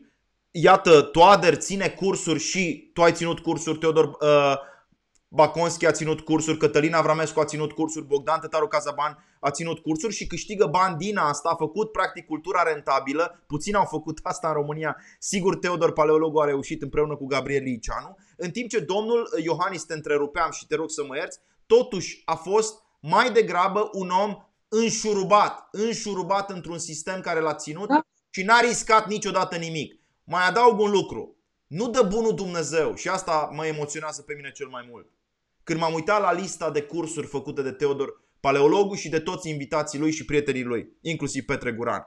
Nu dă bunul Dumnezeu să avem și noi, drag Adrian, 10 licee umaniste în țara asta, unde copiii la 15 ani, la 14 ani să deschidă Cicero, să deschidă mari clasici, să citească Augustin în latină sau în română, aproape că nu mai contează, să afle că există banchetul de Platon, să savureze poezia dantescă, să parcurgă încet încet, dar cu rigoare, uh, Descartes și uh, meditațiile lui filozofice. Nu de bunul Dumnezeu să avem și noi o școală umanistă unde Biblia, cartea cărților, să fie respectată, unde uh, marea înțelepciune a poporului evreu și a primilor creștini să fie privită cu respect și nu cu dispreț. Nu dă bunul Dumnezeu Adrian Papahagi să avem o împrospătare a școlii românești cu această veche tradiție. Bun, sigur, întrebările tale sunt retorice, o să vedem ce va da bunul Dumnezeu, mai ține și de vrednicia noastră. Eu nu îmi fac datoria la catedra mea la Cluj, unde am în fiecare an aproximativ 400 de studenți pe mână, poate chiar 450. Toader Paleologu își face treaba lui la școala lui, cu toții circulăm prin țară și ținem conferințe unde vorbim câtorva mii de oameni. Eu am vorbit săptămâna trecută sau cu două săptămâni la Iași în fața unui public de 1500 de tineri, de copii, de elevi de liceu și încă probabil câteva sute de oameni care se plimbau pe esplanada Palatului Culturii din Iași. Cu toții încercăm să ne facem datoria de intelectual public, slujind ce, Mihai? Fiindcă lumea zice, a, niște sinecuriști. Nu, nu suntem niciun sinecurist. Niciun sinecurist. Eu am trăit toată viața mea din predat. Asta e meseria mea. Mi-o fac extrem de onest la cele mai înalte standarde pe care, de care sunt capabil, la standarde de Sorbona și de uh, Oxford. Uh, și pentru un salariu mediocru. Da? Deci nu suntem niciunii sinecuriști. Suntem oameni care muncim, care ne câștigăm cinstit pâinea și care vorbim oriunde mergem despre valori, despre cultură înaltă, despre Dumnezeu, despre credință, despre patriotism, despre bucuria de a exista, despre bucuria de a fi creștin, despre marile cărți, despre virtuți, despre generozitate, despre curaj, despre libertate. Despre asta vorbim. Nu vorbim nici despre aranjamente, despre contracte. esențiale. Vorbim de despre lucruri esențiale. Sigur că lucrurile astea uneori nu sunt imediat, nu țin de foame, dar e greșit că nu țin de foame. Ca dovadă că țările care au mare cultură sunt și țările cele mai dezvoltate. O țară nu poate să se dezvolte fără o elită cu adevărat substanțială. Nu se poate dezvolta fără o educație care să pornească în primul rând de la valorile morale. Fiindcă dacă tu nu îi spui unui tânăr dacă nu îi cultivi în primul rând caracterul și moralitatea, la vârsta în care acestea se formează, în adolescență și în studenție, dacă nu îi vorbești despre asta, tu vei avea o nație de oameni decăzuți moral, de scrogi, de hoți, de mincinoși, de, de chiulangii, sau o nație care, se, care, care nu crede în ea însăși, în patria ei, în destinul ei și așa mai departe. Deci lucrurile acestea sunt ceea ce noi trebuie să facem. Ori un președinte ce este? Un președinte este un om care dă un sens națiunii, care o ține împreună, care, care o reprezintă și îi dă demnitate, care o face să fie mândră, așa cum un mare sportiv ca Simona Halep, când câștigă o partidă, o țară întreagă e mândră. De ce? Fiindcă toată națiunea se identifică fantasmatic, se, se proiectează într-un singur om. Un mare campion, un mare autor, un mare artist sau un politician iconic, cum e președintele. Care e dincolo de partide. Care e dincolo de partide și care reprezintă statul, care reprezintă România, care reprezintă pe toți românii. Ei, această persoană iconică generează o mândrie, mândria de a fi român, generează un sentiment de coeziune, generează un sentiment, până la urmă, de apartenență. Te simți mândru ca român dacă ești bine reprezentat de un președinte. Uh, e foarte important lucrul acesta. De aia spun, iar educația, toate paleologul a zis, eu vreau să fac educație în această candidatură. Să fiu președintele învățător, a spus. E foarte amuzant lucrul ăsta. Poate unii au considerat că e o aroganță. Rabi, nu. Ra, rabi paleologul. E, nu-i rabi, dar atenție, asta e meseria lui, e profesor, asta e și meseria mea și a altora. Noi asta știm, mai mult nu știm poate predăm unor tineri, vorbim oamenilor despre virtuți, despre locul României în lume, despre istorie, despre patrie, despre mândrie, despre uh, uh, creștinism, despre tradiția europeană, despre valorile europene. Dar chiar și despre Dumnezeu. Dacă despre Dumnezeu, sigur că da, un președinte nu e un predicator, nu e un preot, nu e un episcop.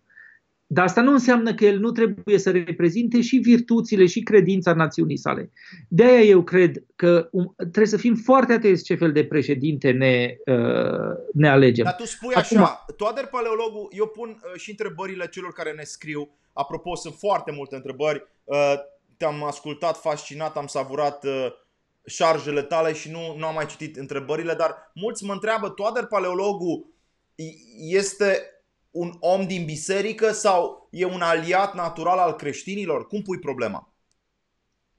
Mihai. Eu, eu nu sunt sincer cu tine. Asta mi-au nu... spus mulți. Da, eu nu sunt Isus Hristos sau Dumnezeu ca să știu ce este în sufletul fiecărui om. Eu nu sunt duhovnicul lui Toader Paleologu. Eu nu sunt uh, nu m-am cocoțat sau m-am, uh, îmi arog un tribunal al conștiinței. Și nu sunt, Doamne păzește, un închizitor. Toader Paleologu a scris despre Marele Închizitor. Deci eu nu sunt aici chemat să spun ce e în sufletul lui Toader Paleologu și cât e de credincios Toader Paleologu. Eu, alături de Toader Paleologu, am fost în biserică de mai multe ori. Eu, personal, alături de el, ne-am făcut cruce împreună, ne-am rugat împreună, uh, a fost nașul meu de căsătorie. Oh. Uh, deci, uh, da. cred că a, a predicat și recent într-o biserică. A predicat la Sfântul Ilie Gorgan în București, înțeleg. Uh, și, uh, deci, Toader Paralogul e un om pe care eu l-am întâlnit și în biserică. Și e foarte frumos lucrul ăsta. Dumnezeu să să-l întărească în credință și să ne întărească pe noi toți în credință, fiindcă nu suntem niciunul dintre noi calificat să spunem cât de credincios e un om sau cât de necredincios. Uh, și nu e ăsta, dar Pe mine mă interesează un președinte să respecte credința, fiindcă pentru mine credința creștină este sursa tuturor virtuților acestui continent fabulos care este Europa și al națiunii noastre. Fără creștinism, Europa nu ar fi nimică sau ar fi doar un apendice vulgar al Asiei. Ar fi o mică excrescență asiatică. Creștinismul i-a dat individualitate, i-a fasonat cultura. A arunca lucrul ăsta la gunoi înseamnă a-ți detesta cultura ta, a-ți nega identitatea până la urmă a te ce pot eu să fac ca intelectual? Eu nu pot să mă ocup de căi ferate, de autostrăzi, nu sunt inginer, dar pot să fiu atent la lucrurile imateriale care constituie profilul, identitatea națiunii noastre și a culturii mai ample din care facem parte, adică cultura europeană. Și de aia toată ziua vorbesc despre asta. De aia. Cui nu-i place să nu mă asculte, cui nu-i place să nu te asculte. Dar pe noi, pentru noi lucrul ăsta e important. Acum, Toader paleologul e poate într-un fel mai politician decât noi. El știe că e important să atragă și dintr-un electorat care nu este atât de uh, conștient de ideea creștină. Asta nu îl face uh, anticreștin sau necreștin. Uh, și eu cred că el vorbește cu mai multă uh, reținere de aceste teme care pentru noi sunt esențiale și despre care vorbim zilnic. Eu n-am să mă duc să-i cer lui Toader să preia discursul meu sau al tău și să se transforme într-un fel de cameră de ecou sau de uh, port-parolă a modului în care noi, noi comunicăm public într-un fel, fiecare dintre noi cu accentele lui, el are accentele lui și comunică în felul lui.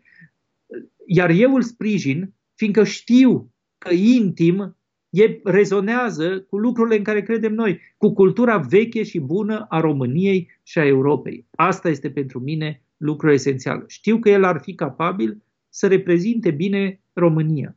Eu, e esențial. Eu aș vrea să mai spun un lucru și să nu se supere și te rog uh, să-mi dai voi măcar 30 de secunde să lămureți acest, acest punct, să nu, să nu se supere cei care, care mă aud zicând asta. Foarte multe întrebări se referă la Radu Moraru și în genere răspunsul meu aici va fi unul foarte principial. Cred că un om care s-a specializat în jurnalism, da? și nu e vorba doar despre Radu Moraru, un om care a fost uh, pregătit să pună întrebări, nu să dea răspunsuri, dar care peste noapte se descoperă pe sine ca fiind un uh, politician fatal și necesar României, riscă să facă o mare greșeală.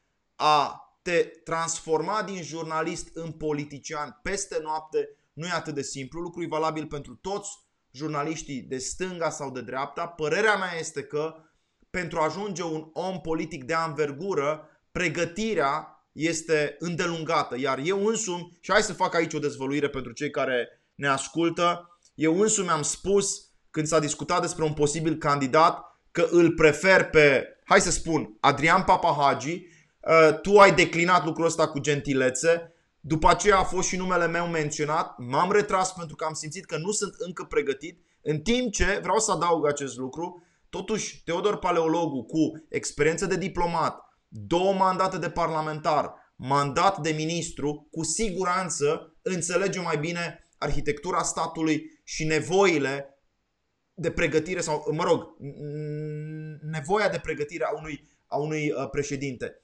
Eu cred că a arde etapele și a presupune că trecerea de la o profesie la alta nu solicită, nu reclamă un soi de modestie, a trece din poziția de uh, formator de opinie și de publicist în uh, postura de președinte nu e atât de la îndemână. Videocrația, e adevărat, ne îndeamnă să îi votăm pe cei pe care îi cunoaștem, dar a fi cunoscut, a avea notorietate, a fi un uh, luptător în plan jurnalistic nu înseamnă automat că te numești Rareș Bogdan, că te numești uh, Radu Muraru, că te numești Gabriela Firea în partea cealaltă, nu înseamnă că ești pregătit pentru job. Dovadă că doamna Firea, de pildă, care a intrat în politică foarte sus din poziția de jurnalistă, n-a făcut nimic. Da? Nu cred, deci, în această conversie, ca să lămurim lucrurile, Cred că într-o democrație adevărată un politician se pregătește mult timp. În America, Donald Trump s-a pregătit 30-40 de ani ca antreprenor până a ajuns politician, iar în, în Franța, unde știi foarte bine Adrian Papagi care este sistemul, din câte înțeleg există o școală, ENA, dacă nu mă înșel, care pregătește politicienii. Ce ne spui despre asta? despre modul în care un politician se pregătește în Franța. Da, acum, sincer, eu nu cred în școlile de politicieni. Nu cred că politicienii mari se fac într-o școală anume sau în alta. Uh, și de altfel nici Margaret Thatcher n-a urmat o școală de politicieni, nici Ronald Reagan, unul a fost actor, cealaltă a fost politician, sigur, și s-a pregătit mai multă vreme pentru funcția de prim-ministru. Uh, dar cred totuși, ca om cu o formație clasică, că e nevoie de un cursus honorum, că e nevoie de o experiență pentru orice. Nu poți să-ți faci debutul în politică și dintr-o dată să te trezești uh, candidat la președinție. Sigur că USR-ul, care se declară partid de oameni noi, are numai oameni noi care, bon, uh, n-au de unde să scoată oameni care au avut un uh, cursus. Și atunci orice om despre care nu știe nimic candidează. Bon. Uh, cred totuși că e mult mai serios să știi despre ce e vorba. Într-adevăr, Claus Iohannis însuși a aterizat la București fără să înțeleagă nimic despre politica mare din România. El fusese primar al unui oraș de provincie și atât. Nu fusese deputat, nu fusese ministru, nu fusese uh, reprezentant, până la urmă nu fusese în politica mare. Sau diplomat. Ăsta da. Sau diplomat. Claus Iohannis citește niște bilețele Ă, cele de externe recunosc stilul Maie, fiindcă am trecut pe acolo și știu exact cum se redactau alea, deci recunosc punctajele, cum se numesc, ă, de la Maie pe politică externă, celelalte nu știu cine îi le scriu, ă, consilierii, serviciile, cine l-a propulsat, probabil îi dă și textele de citit. Claus Iohannis nu este în sine un uh, mare președinte. Claus Iohannis este un Vorleser. Știi cum îi zice nemții, ein Vorleser, der Vorleser, e cartea lui Bernhard Schling. Un cititor. El citește niște, așa, îi se dau niște poziții și așa mai departe. Adrian Papagi, știu că timpul te presează și ne presează. Vreau doar ultimele 10 minute să le uh, alocăm și unei discuții dincolo de 11 noiembrie, dincolo de alegerile prezidențiale. Uh, ești un om apropiat de fostul președinte Traian Băsescu, lucrul ăsta este cunoscut. Ești un om apropiat de Eugen Toma, care a avut încă o dată inteligența de a-l invita pe uh, Teodor Paleologu să candideze, uh, de a lărgi din nou, uh, până la urmă, contextul de manifestare pentru oamenii de dreapta. Mulțumesc pentru invitația și de mine primite. Te întreb așa, cum vezi PMP-ul în următoarele luni? Care este miza anului 2020 pentru tine și pentru PMP? și ce șansă are dreapta conservatoare să se manifeste politic? Mihai, eu am adoptat următoarea strategie de comunicare. Spun absolut tot în toate direcțiile, public. Cum aș vorbi cu tine uh, singur în uh, camera în care mă aflu eu sau în care te afli tu, așa vorbesc cu toată lumea. Așa am vorbit și cu Tomac și cu Băsescu, așa vorbesc și la televizor. Uh, nu am de ce să mă ascund și nu sunt uh, în niciun fel secretos. Eu cred în felul următor. În primul rând, construcția de noi partide de dreapta este o chestie irelevantă. Mi simpatici amicii de la alternativa dreaptă. Nimeni nu-i cunoaște, niciunul dintre ei nu este o personalitate publică și am să-ți spun un secret, niciunul dintre ei nu va fi vreodată o personalitate publică. Nu au carura, nu au anvergura ideilor, nu au expunerea publică, nu au discurs, nu sunt cunoscuți și nu vor fi cunoscuți. Poate nici nu au conjunctura, vine să spun. Că dacă... Și nici nu vor avea, ei au, le-am spus-o în conferințe publice, fără liderii lor naturali, care inevitabil suntem noi, nu vor decola. N-au vrut să asculte, să facă ce cred ei. Acum am văzut că au ieșit cu un comunicat că ei nu-l susțin pe paleologul, că nu știu ce nu-i destul de bun pentru ei. O să vedem și atunci ce fac? și-au făcut partid, dar nu strâng semnături, n-au candidat propriu și nu susțin pe nimeni. Păi atunci nu sunt în jocul politic. Atunci așa-au făcut un ONG, se întâlnesc între ei și vorbesc discuții. Nu ne interesează. Dragilor, nu așa merge, nu așa se face politica. E cazul să fim maturi. Politica se face cu oameni care și-au creat un nume, care și-au creat o imagine și asta se face prin muncă de ani și ani și ani și ani de zile. Da? Asta este. Acum, eu mă bucur că există în continuare energii Oamenii aceștia sunt prietenii noștri și vor fi alături de noi într-o mișcare conservatoare. Dar nu încurajez crearea pe bandă rulantă de asta. Eu spun și amicului Claudiu Târziu, care crede acum se vor face, se vor face niște partide naționaliste, așa un fel de vatra românească mai, de, mai un pic mai puțin uh, uh, securistă. Nu, dacă se vor face vetre românești sau românii mari, vor fi tot securiste. Deci partide naționaliste, ok, nu vor fi de bună calitate. Le spun și amicilor din zona evanghelică, care cred că Peter Costea, un avocat texan care a apărat familia Bodnariu, va reuși să creeze o mișcare în România. Nu va reuși să creeze nimic. Peter Costea nu înțelege nimic din România, a trăit ani de zile în Texas, nu are nicio legătură cu uh, majoră, e un om admirabil, e un avocat, e un creștin, e un om foarte bun. Nu așa se fac partidele. Deci, nu ați menționa în apărarea lui că un om ca el s-a dovedit a fi foarte curajos, a apărat referendumul pentru familie, a, și candidat anul trecut, cred că pentru, a, admirabil, pentru a doua nu... oară, dar e foarte important să spun lucrul ăsta, nu poți face un partid când te afli la 6.000 de kilometri distanță de țara pe care vrei să o servești. Deci trebuie da. să fii aici și, care... și să te identifici cu ea, inclusiv dacă îmi permiți, iartă-mă Adrian, cu condiția imaterială. Că s-ar putea să nu meargă să fii milionar în Texas, dar să vrei să fii politician în România. Nu, ceva nu se leagă, adică tu trebuie să împărtășești condiția oamenilor de pe stradă, cum ai spus tu, de cartierul muncitoresc uh, din Mănășturi. Poate nu o fi muncitoresc cartierul domnului uh, Peter Costea din București, dar trăiești, domnule, 3, 4, 5 ani cu noi aici și apoi poți să începi să reprezinți țara. Da. Bun. Deci, primul punct al argumentului meu este nu mai cred în alternative noi făcute de la zero. Nu de alta, fiindcă am făcut deja lucrul ăsta. Am construit un partid de la zero și nu, s-a, nu a decolat. Mai multe. Noua Republică, M10. Nu, Noua Republică ai construit tu, eu M10. Sunt două partide care nu au decolat, fiindcă ele nu au fost sprijinite. Uh, și de-aia mie mi este suspect USR-ul care a decolat prea ușor. În mod evident, i s-a sumflat și finanțe și i s-a făcut canal mediatic și i s-a făcut și un canal bine bătătorit de către sistemul care conduce totul în România. Ok, deci partide noi, uitați chestia asta. Nu vor decola și nu vor decola cu câte un aventurier politic, cu oameni de bună calitate, dar necunoscuți de nimeni, sau care strâng și ei acolo 50-100 de mii de voturi. Nu merge așa. Doi la mână, partide vechi care pot să fie uh, să, fi, să, să într-o construcție conservatoare, nu există foarte multe. Dintre ele, cel mai deschis pe acest lucru este Partidul Mișcarea Populară, PMP. Am fost printre membrii săi fondatori. Partidul acesta are cel mai bun candidat la președinție în acest moment prin Toader Paleologu. Dacă vor avea inteligența politică de a se înnoi, de a se rebrandui, de a adopta integral, așa cum ar trebui să o facă toate partidele din Internaționala Creștin-Democrată, din Partidul Popular European, doctrina creștin-democrată, dacă vor înțelege să reprezinte aceste lucruri, îi vom sprijini să creăm împreună o mișcare creștină conservatoare în România, cu oameni de calitate.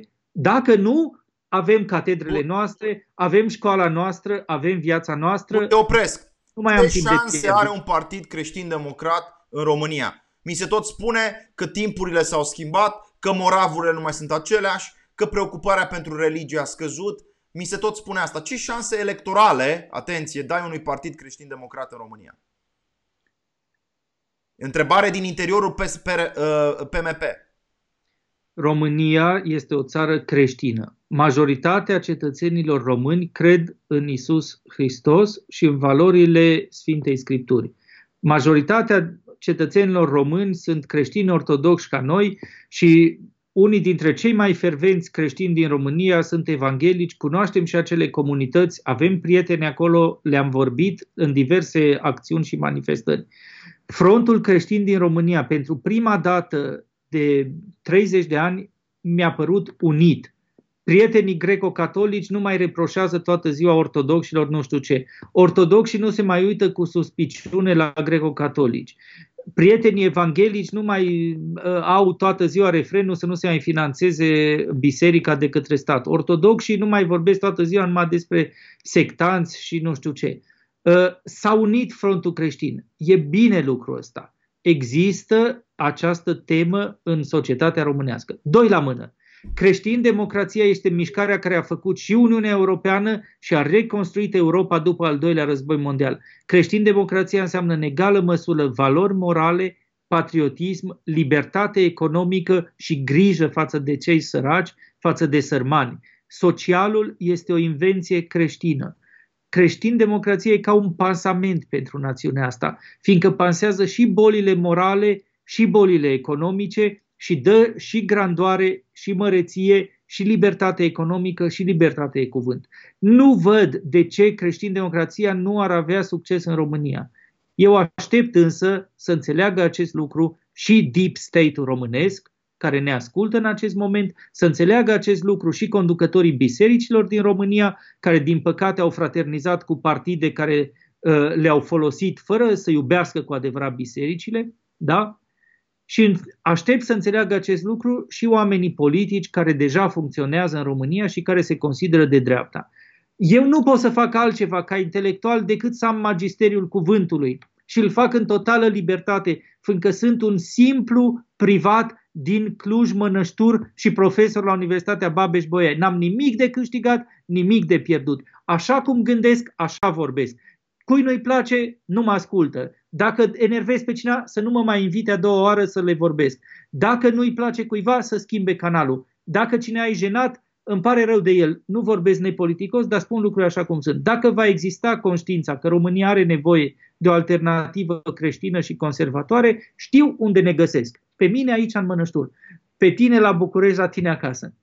Suntem ușor de găsit. Dacă nu, să ne scutească. Noi tot despre lucrurile astea vom vorbi și de peste 10, și peste 20, și peste 30, și peste 50 de ani dacă ne dă Dumnezeu viață. Asta iar, e iar unii dintre noi folosim și smartphone, nu numai telefoane din antichitate, precum Teodor Paleologu. Tu spui că există un bazin, există un public care așteaptă, așteaptă să fie reprezentat. Eu atunci uh, îl încurajez pe Teodor Paleologu să își asume mai, poate mai pronunțat chiar, de ce nu, dialogul cu acest public.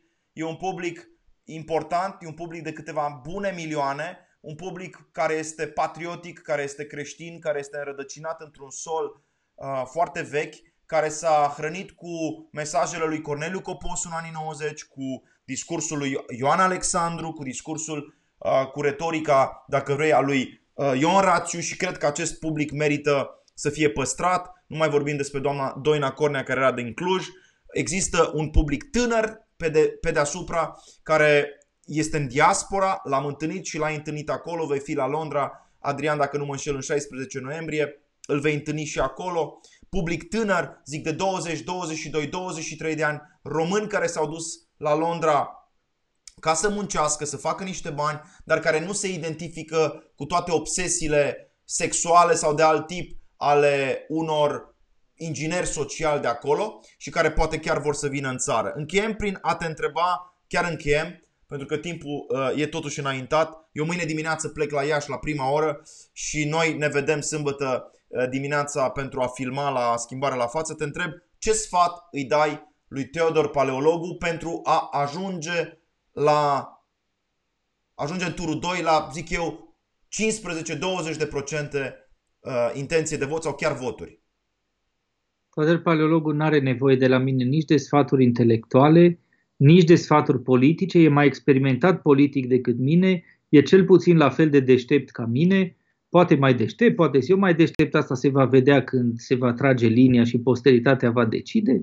Uh, și nu are nevoie nici de sfaturi duhovnicești de la mine, întrucât nu, sunt, nu am căderea de a fi duhovnicul lui.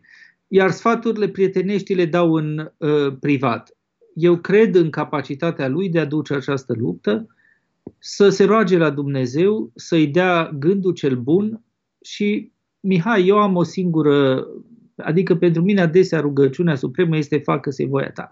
Toate se întâmplă după cum vrea Dumnezeu cu noi. Oricât am vrea noi, dacă nu vrea și Dumnezeu, nu iese nimica.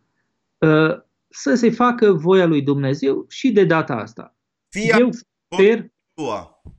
Eu sper un lucru, uh, Mihai. Aș spera ca Toader Paleologu să intre în turul 2 astfel încât să-l pot vota de două ori. Dacă nu intră în turul 2, aș spera să scoată un scor suficient de mare cât să dea o nouă, un, o, o, o gură de oxigen uh, unei mișcări conservatoare. Asta cer eu. Dar acum trebuie să vedem și dacă noi suntem destul de vrednici uh, să slujim această națiune, dacă Dumnezeu are un plan cu noi și se va vedea lucrul acesta în anii care urmează. Eu sunt extrem de liniștit în ce mă privește și în ce ne privește. Toate sunt așa cum le vrea Dumnezeu, fie ca noi să fim vrednici de El și după aia ne facem treaba așa cum este, că ne o facem ca intelectuali, ca oratori, ca politicieni sau ca decidenți în această țară. Oricum, libertatea cuvântului nu ne ia nimeni și libertatea de a spune, de a vorbi cu oamenii despre lucrurile cu adevărat importante, cum spunea Alexandru Paleologu. Asta ne rămâne, ăsta e magisteriul nostru, cu ăsta vom rămâne mereu, Toader la școala lui, noi în uh, conferințele și uh, catedrele și școlile și cărțile noastre și cu toți împreună, dacă va fi cazul, în politica românească, dacă lumea va considera că avem un rol de jucat și că suntem utili la cea. Dacă nu, atâta pagubă pentru toată lumea. Cam asta este concluzia mea. Mulțumesc tare mult, uh, Adrian Papahagi. Întâi uh, datoria și apoi bucuria, spunea un uh, mare duhovnic al Transilvaniei. Ne facem datoria și apoi sigur vine și bucuria omului cu conștiința împlinită. Aș mai, aș mai spune un lucru foarte important. Dacă doriți să susțineți această, această campanie, ne puteți scrie, îmi puteți scrie mie personal la adresa mihailneamtu.gmail.com Putem să vă punem repede în legătură cu voluntarii acestei campanii. Nu credeți că este simplu, da? pe de o parte. Pe de altă parte să încheiem pe o notă pozitivă, luminoasă, cum a făcut-o uh, Adrian Papagiu, să spun atâta. Și Adrian, cred că este un moment pentru noi uh, emoționant. Nu e atât de rău în țara asta dacă ai un prieten, unul vechi, de 20 de ani, care e candidat la cea mai înaltă funcție în stat, care a fost susținut și de data asta de un om politic controversat, de un veteran, Traian Băsescu, care a făcut foarte multe, unele pot să fie discutate, altele pot să fie aplaudate, dar dacă țara asta, România, este țara în care e posibil să candidezi la cea mai înaltă funcție stat, fiind un om liber, fiind un om educat, fiind un om de familie bună, un om școlit, un om conectat, la marile idei, înseamnă că nu e nimic, de, nu, e, nu e totul pierdut, nu e nimic de lepădat Absolut. și că România e un proiect, nu doar o amintire. Absolut. Gândește-te că acum 70 de ani, în această Românie, tatălui Toader Paleologu, care poate e un scriitor mult mai mare decât fiul lui, era băgat la închisoare. Fiul lui candidează la președinția României. Deci România este infinit mai bine astăzi decât acum 70 uh, de ani sau decât acum 30 de ani. Suntem într-o țară liberă, suntem într-o țară creștină, trăim într-o țară europeană și trăim într-o țară din ce în ce mai prosperă. Și trăim într-o țară care eu cred că se va și educa și trăim într-o țară în care sunt convins că se va dezvolta. Trăim într-o țară care rămâne frumoasă, trăim într-o țară mare, trăim în vremuri de pace. Avem toate motivele să ne bucurăm. Nu suntem zvârliți în închisori pentru credința noastră, putem vorbi liber, slavă Domnului pentru toate, să ne bucurăm și să ne privim și soarta și viața cu mare încredere. Cel puțin eu așa fac și într-adevăr mă bucur, e pentru a doua oară în uh, două alegeri succesive când eu am un prieten care candidează la președinția României și pe care îl pot vota. Da? Data trecută a fost Monica Macovei, pe care mulți amici creștini o ponegrez, dar să știți că Monica e o femeie credincioasă cu toate uh, pozițiile ei un pic mai, uh, în fine, cam progresiste. Poate că n-a, n-a fost nici a, nu înțelege nici a unele lucruri, asta este, nici n-am avut timp să o, uh, să o evangelizez cum se cuvine. Dar, să o catehizez cum se cuvine. Dar, dar, dar, dar, dar am votat acum 5 ani cu un amic, cu un prieten, acum voi vota cu un prieten și mai bun și cine știe, peste 5 ani, poate unul dintre noi... E, da. Peste poate 5 ani, 5 ani unul dintre noi este președinte sau poate iese de data da, asta. Pentru și asta ai nevoie de un prieten în PMP uh, care să susțină candidatura. Dar noi avem prietenia noastră, Mihai, este un lucru admirabil, fiindcă noi știm, fiecare dintre noi am avut momente în care uh, ne-am supărat pe ceilalți, momente de uh, orgoliu, momente de invidie, momente de uh, izolare și ne-am regăsit. De ce? Fiindcă pe noi ne unește un lucru, ne unește credința în această țară, ne unește patriotismul, ne unește credința în Isus Hristos, ne unește respectul până la urmă autentic față de cultura celuilalt și față de efortul pe care știm că fiecare dintre noi l-a făcut într-un sens sau în altul, cultural, politic, uman, personal. De aia, oricât m-ar enerva uneori toate Palogo, că sunt momente când mă enervează. El știa... Și strâns odată în... E, știi că era și acolo, era de glumă. era fotograful, da. Era de glumă, dar uh, noi avem momente de astea așa în care ne mai uh, hârzonim în mod amical. Dar e prietenul meu de 22 de ani, cum să nu-l susțin la președinția României? Îl susțin și dacă face prostii, dar până una alta n-a făcut prostii uh, și uh, cu atât mai mult îl susțin cu uh, mare bucurie. Eu o să-ți fac o mărturisire, e, e o discuție privată pe care am avut-o cu el. Mi-a spus că ție îți oferă funcție de ambasador la Londra, dar că mie nu-mi dă funcție de ambasador, nu mi-o dă uh, pe cea de ambasador la Washington pentru că Sever e mai american decât mine. Așa că deși, deși nu mi-a promis nicio funcție, continui să-l susțin pe Teodor Paleologu, voi fi mâine la Iași. O, o seară liniștită, mulțumesc mult Adrian Papahagi, noapte bună tuturor. Uh, ne revedem cât de curând pe acest canal. Urmăriți programele noastre, urmăriți și canalul de YouTube, urmăriți și activitatea politică a lui Teodor Paleologu. Nu uitați să îl susțineți printr-o semnătură, printr-un share, printr-un like, uh, printr-un, de ce nu, mesaj personal. Puteți să-i scrieți chiar lui, candidatului, să-l încurajați. Vă asigur că primește destule înjurături de la inamicii noștri, dar uh, cred că fiecare, fiecare dintre noi poate să facă diferența și pentru asta vă mulțumesc uh, cu anticipație. Pe curând, o noapte liniștită, la revedere! La revedere!